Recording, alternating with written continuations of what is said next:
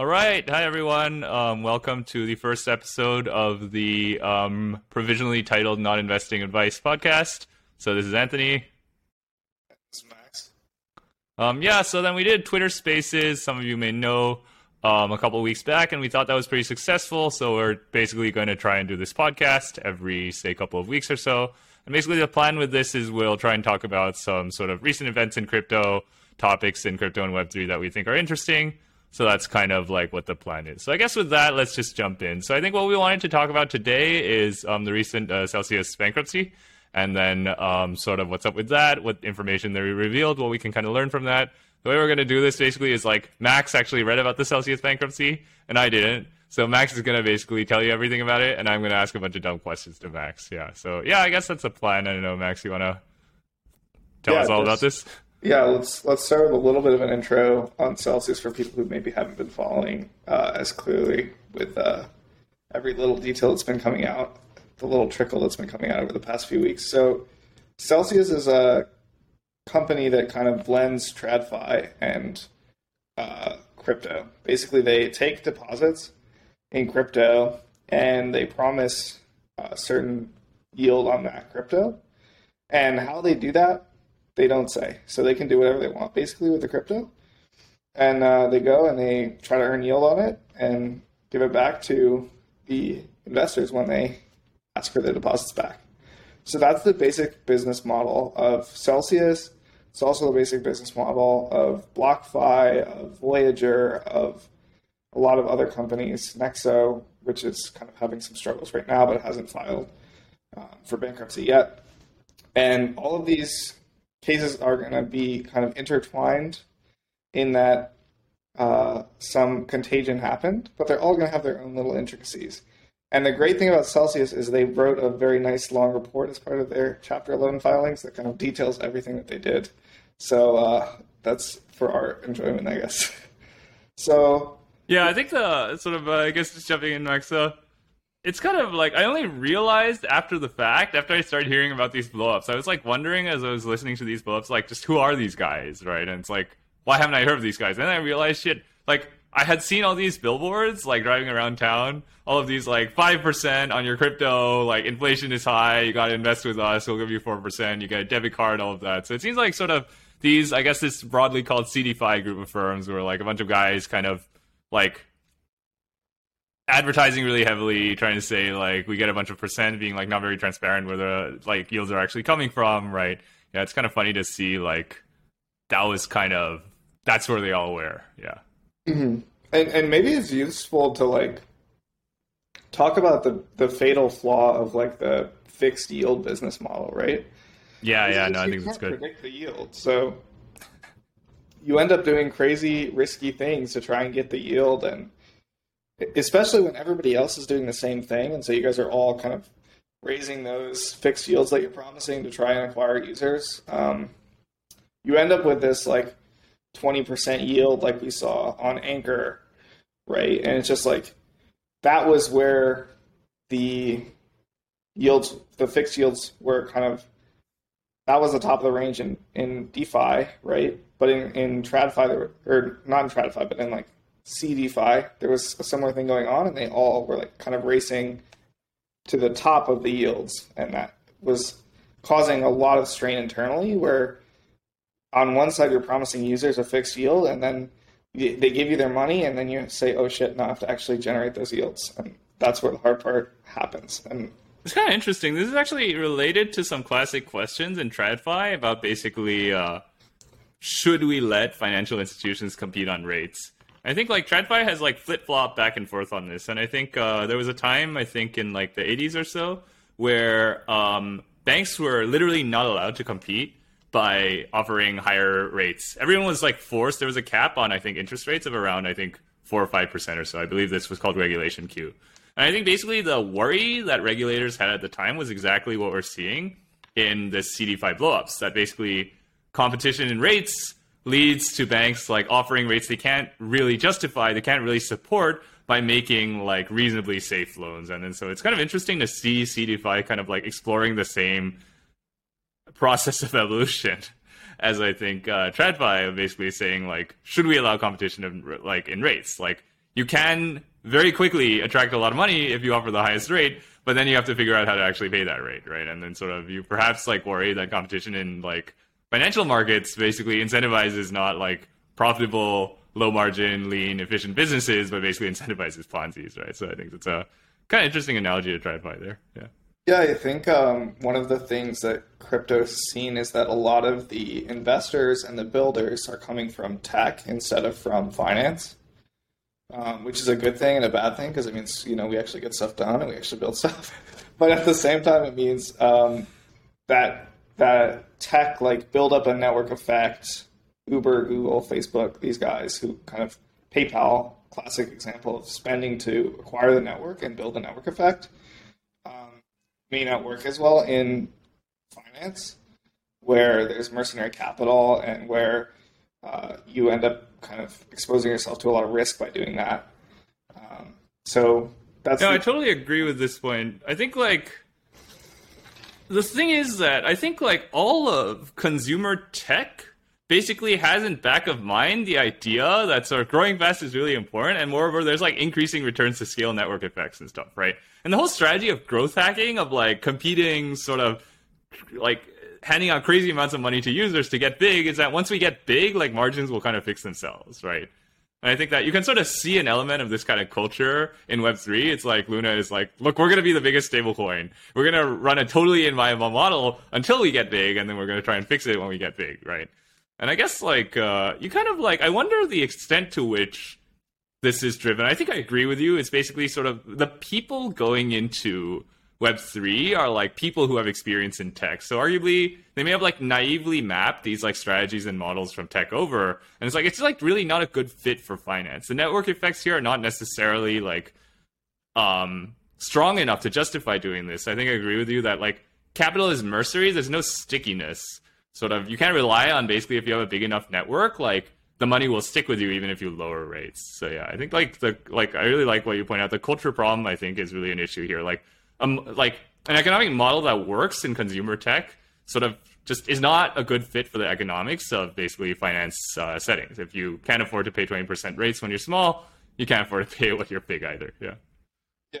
Yeah and i think it's not all bad to have these tech people because they really know how to build and so which is what we need right now in crypto. But we need a few adults in there, and we need a few you know, risk managers, and it seems like that may have not been going on. So yeah, should we jump into the specifics on Celsius? Yeah, let's jump in. So a few numbers to start off with. Um, as of the report, it looks like there was about five point four billion dollars of liabilities and only about four point two billion dollars of assets. Um, so it's a 1.2 billion dollar overhang. And that is an insane amount of losses. Yeah. Depending on how you factor in the Celsius token, um, looks like they had a, a couple hundred million more Celsius token assets than liabilities, so it might be closer to 1.4 billion. Um, so that's huge, right? Uh, not unprecedented if you look at the other kind of overhangs that exist. Um, and there has been some contagion, right? But what I found really surprising is you go in the two major contagion events were Luna, which we've already discussed a little bit, and Three Arrows Capital, right? Luna was this um, big uh, coin with a stable coin attached that uh, went to zero very fast. And they in their report claim they only lost about 17 million, if I remember correctly, from Luna, which is really good. I mean, consider a lot of people lost a lot more than that in the Luna situation, and according to their report, they only lost 40 million in loan to Three Arrows. I recall uh, someone posted on Twitter that they were poking fun, I think, at Voyager, right, for like losing more in the Three Arrows capital crash. Yeah, yeah. So Voyager had I think 350,000 or 350 million in US dollar or stables went to three arrows and another 15,000 bitcoins. It was like something astronomical. It was like 600 uh, million lost in a loan that wasn't repaid by three arrows. So uh, compared to that, looking pretty good. but then why is there still the why does the overhang still look so big? Right? Is the question. Like those are the things we can safely say. Okay, everybody was making those mistakes. Nobody saw that coming. You get a pass on those, right? And in fact, good job for not getting too exposed to those. But at the same time, like, why is there such a big overhang left, right? And that's, I guess, what we're going to get into. But that is wild that there's still the 1.15 billion left over unaccounted for in overhang.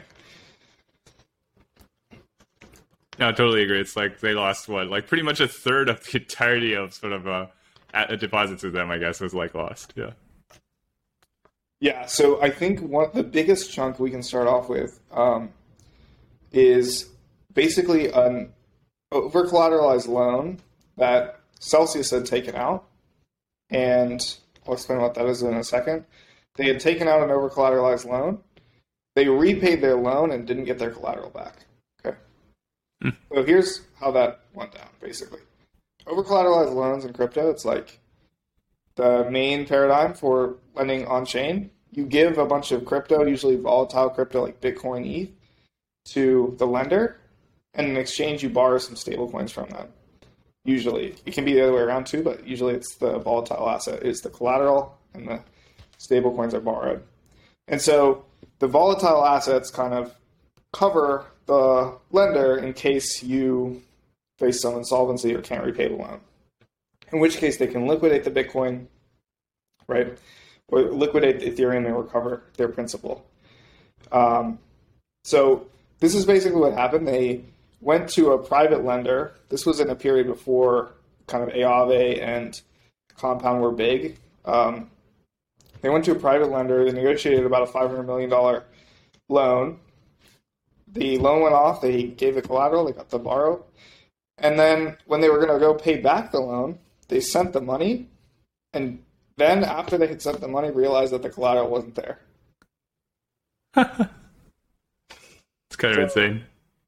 But so so like. Uh, did, did they reveal any information about who this uh, who this party was, or they just said that was? Uh...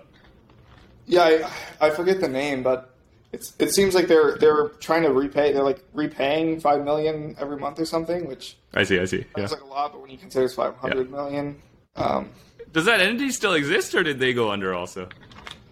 Um, that's a good question. I don't know off the top of my head, but yeah. Doesn't matter. Yeah. Seems like they've been repaying. This is actually related to some facts in TradFi also. Actually, there's a related instance in I think uh, 08 um, it wasn't kind of the main part of 08, but it was kind of an interesting instance of basically um, treasury backed repo is sort of a very similar secured loan kind of structure to these like um, crypto collateralized loans, right? So the idea is basically like I want to lend money to you, maybe, right? Um, I want to make sure that this uh, money is backed, right? And so I require you to deposit a bond worth more than the money I lend you in order to um, ensure that you're going to pay back that debt, right?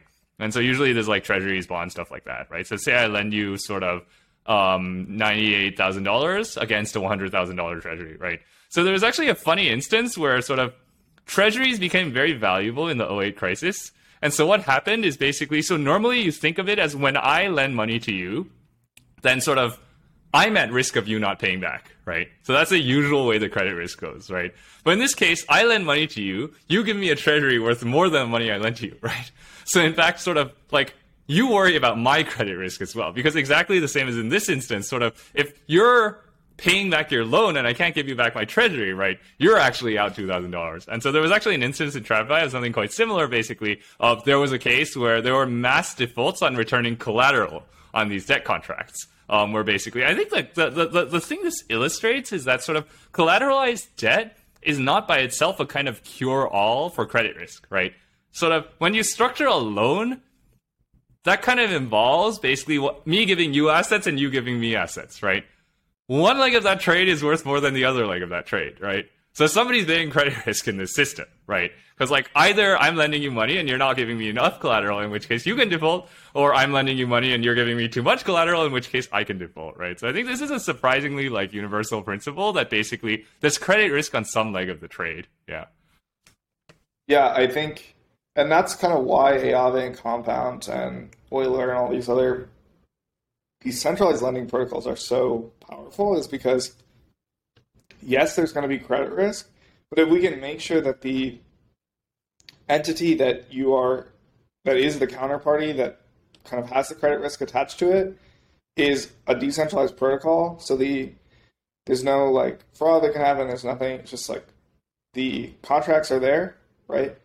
That can um, there's still going to be a little bit of credit risk because there's still ways that a lending protocol can fail and become insolvent. But it's going to be um, a lot more secure than just kind of trusting some random counterparty on an exchange, right?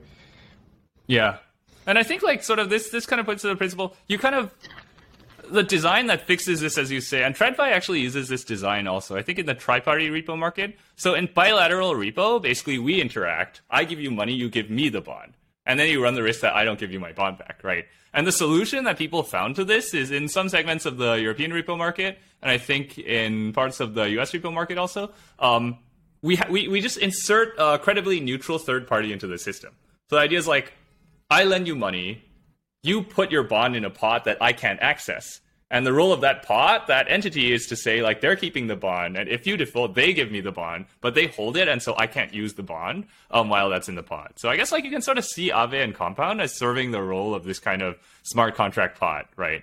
Um, sort of an entity that is does not have the discretion to basically um, does not have the discretion to misuse the collateral because like operated by sort of a set of a set of rules basically instead of discretionary. Yeah.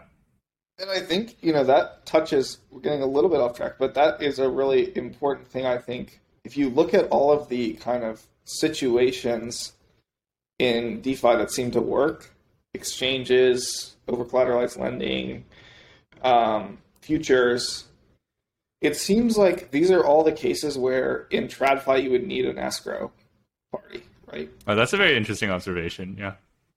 So yeah, that's I think something to think about a little more is like you're building a protocol, where is the smart contract acting as the escrowing agent that you would need to do the same thing in the, off the blockchain, right? And it almost makes you think that if you wanted to run CeDeFi and if you wanted to make CeDeFi actually work, right?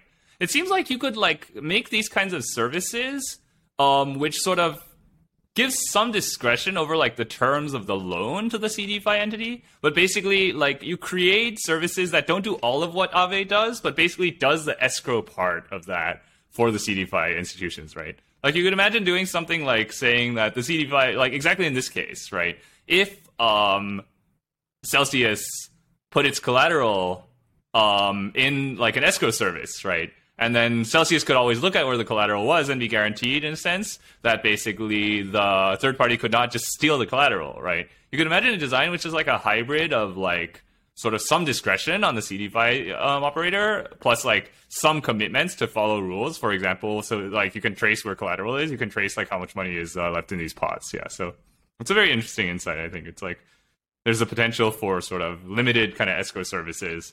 Uh, yeah, like interacting with some of these applications. Yeah, and I think those contracts, by the way, do exist already. So if you want one of those, go look on, you know, wherever your favorite contract repository is, and you'll probably find oh, that's cool. a well audited version of escrow or whatever. And if you need some extra, if you need an extra line or two added to the contract, you can hire an engineer and an auditing firm, and that way you're not going to lose five hundred million dollars. You know, it's probably. Mm worth it to do that. Um, I guess like uh, thinking about this though, if you wanted to solve this problem, right? You kind of uh, so suppose you're Celsius, right? And then you um, borrow a bunch of money from these guys. You put some collateral in a pot, right? There, it's kind of an oracle problem to evaluate whether Celsius has paid back the money they borrowed, right? If part of the money is in the TradFi pipes, right? Mm-hmm. So then you kind of like you you have to solve a kind of like dispute resolution kind of problem, right? So I think like putting the money in a pot, um, like sort of prevents the person, the lender from like say say I lend you a bunch of money, right, and you put your collateral in a pot. We might program the pot to only release the collateral back to you if we come to agreement, right? But then you run into a kind of hold up problem that if we can't realistically come to agreement quickly on whether you paid back your loan or not, right? I can kind of hold you up because the collateral is stuck in the pot, right? Right. Right. Yeah. It and seems like one design would be to sort of have like. Uh, sorry, go on. Yeah. Go ahead. Go. Oh yeah, I was gonna say you might think like this seems like a situation where like a DAO court system might um, be useful, right? You could imagine like on-chain collateralized TradFi lending or something like that, where basically you have DAO, like a sort of DAO like dispute resolution entity where sort of we can sue each other in court, and there's a like two or three multi-sig where I hold one vote, you hold one vote, and the DAO holds the other vote, right? and then sort of like the DAO ends up deciding uh, upon looking at reviewing events, like whether like you upheld enough of the sort of um, rules to get your collateral back or something like that. Yeah, there is something like this on um, hmm. I forget which insurance protocol it is, but some some like you you the the DAO insurance DAO decides whether the claim is valid, and then you can appeal to a higher. Oh, was that Nexus uh, Mutual, perhaps, or it's someone else? Nexus, yeah. It's a different I one. I forget I forget which one. Interesting. Maybe insurance. Yeah. I don't oh. want to say their names too much. yeah. Anyway. Anyways, yeah. Yeah. It, yeah, this is kind of an egregious example because it's easily fixed by yeah, yeah. basic application of blockchain. Right? um, so the second big chunk that I found uh, is another over collateralized loan uh, to Tether, and this time it was Celsius not repaying. But the thing that happened is the margin that Tether was holding, so it was a billion dollar loan, by the way, and the margin, which was in BTC and ETH, that Tether was holding, uh, was worth more than that, but was getting into the red zone where you kind of want to margin call them and unwind the position or hold on hold on so just so i understand you're saying celsius was lending to tether so Celsius Celsius was, was borrowing from Tether. Tether, a billion yeah. USDT, which is Tether, and I see, I see. they yeah. provided collateral, Bitcoin and ETH collateral, which was worth more than a yeah. billion dollars at the time, right?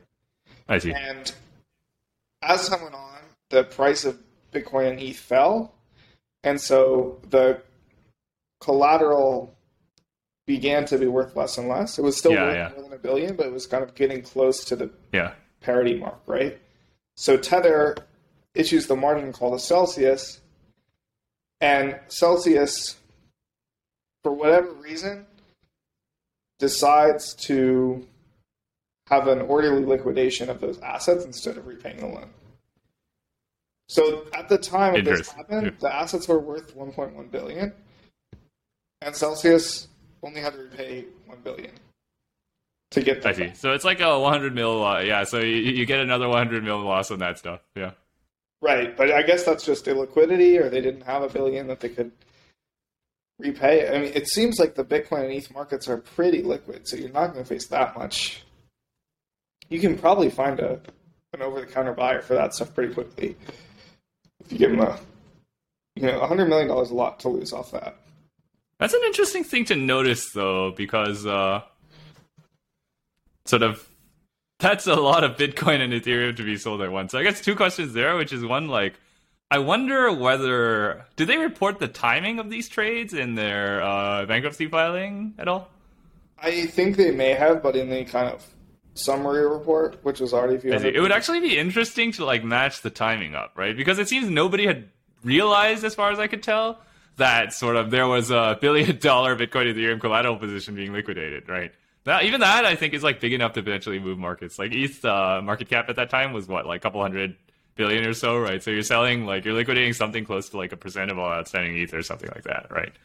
So yeah. Um, uh, something like uh, small, some fraction of a percent. So it seemed like interesting to see whether that did like show up as one of like the big sales um, and one of the big price spikes in the data. I guess the other question is, uh, it's not clear that Tether got the billion dollars back there, right?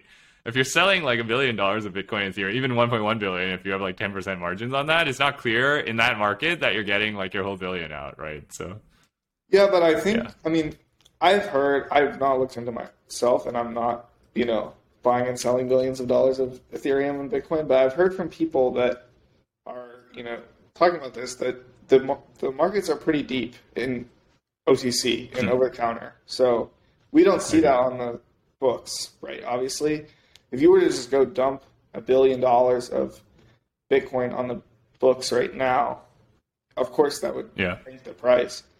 But the reason that Yeah. slippage usually occurs from a theoretical perspective is that uh, it needs to occur for market makers to not get sniped, right? Basically, the, the conditional expectation of the value of Bitcoin, given that somebody's dumping a billion dollars of it into me, is way lower than the expectation of the value of Bitcoin without that, right? And so, if I know that the reason that somebody's selling the Bitcoin is because uh, they're forced to sell it, that same conditional expectation argument doesn't necessarily apply, right? So, unless you think that that, you know, strike where Celsius got margin called is another place where a bunch of other people were getting margin called, which could be, but I guess it's uh it's I agree with this that part of it is that you charge price impact because you worry about the informational effect on orders, right? But I guess the other thing is inventory um, risk or inventory, right? Because the thing is that you get a billion dollars, you need to place that with someone, right? And the thing is that yeah, I guess like that's an interesting empirical question. Um, just like what counts as big in OTC markets? Yeah. Um, like when people say like it's pretty liquid, does that mean like a couple million, couple tens of millions, hundreds or billions or whatever? Yeah. So, yeah, interesting yeah. question. And it probably depends on whether, you know, if Tether comes in and says, hey, we're just liquidating this loan here. Can Yeah. we, you know, maybe that's a difference. Oh, you know, I heard an interesting hypothesis the other day um, about another factor that contributed to general market condition stress, which this was I hadn't heard before. It was pretty interesting. The argument was that OTC desks operate and use a lot of leverage, right? And the idea is that if they're carrying and dumping a lot of inventory, they want to like borrow as much of that as they can um, to um, basically be able to like um, with small capital deployed, um, like trade a lot of assets. And sort of what I heard was actually the leverage to the OTC desk dried up.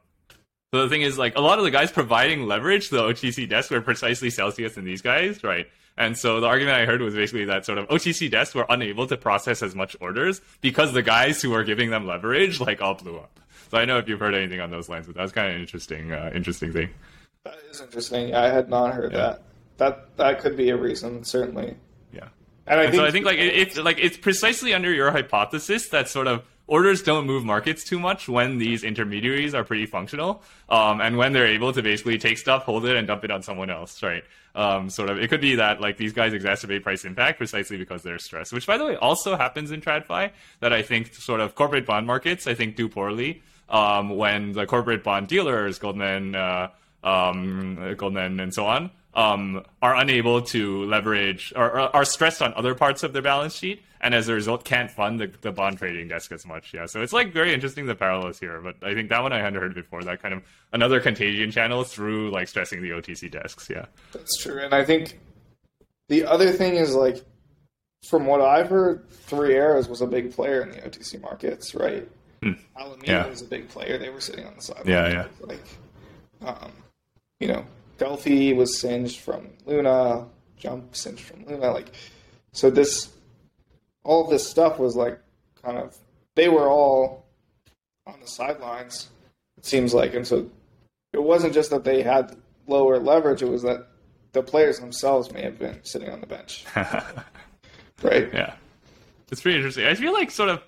I mean, I think academic finance has finally come around to this view, but like we had this old view that um like markets are efficient, prices are expectations of value, stuff like that. I think like it's when you like participate and look a bit at these markets that you see so much like prices are there because there's like three guys with giant pots of money and they put the prices kind of where like they kind of want to put them. I think like you saw similar things in volatility markets where I had heard, and this is like hearsay, but I'd heard from some guy I know um, who trades options that sort of like vol was elevated for some period of time. I think two or three years ago, right? I asked the guy why, why, why is vol trading so high? And he's like, yeah, there's this guy, there's this like firm that was making most of the markets for those things, and they blew up.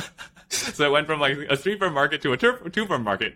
And the reason prices are high is because these guys who used to hold up a lot of this and sell it like blew up, right? So I think it's like incredible the extent to which, like, pretty much in these markets, in some of these markets, there's like two or three big guys.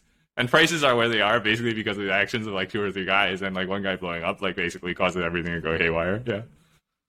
Yeah, and then if you're in a market like vol, like it's hard to break in there, right? Because you're Yeah, yeah.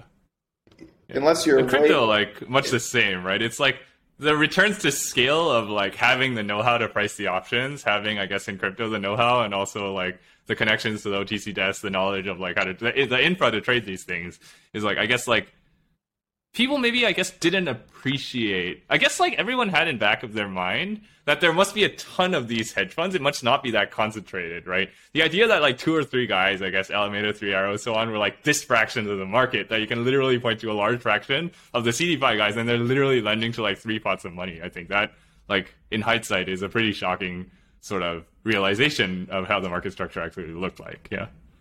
Yeah, for sure. So I think uh, maybe we'll um, just to keep on time.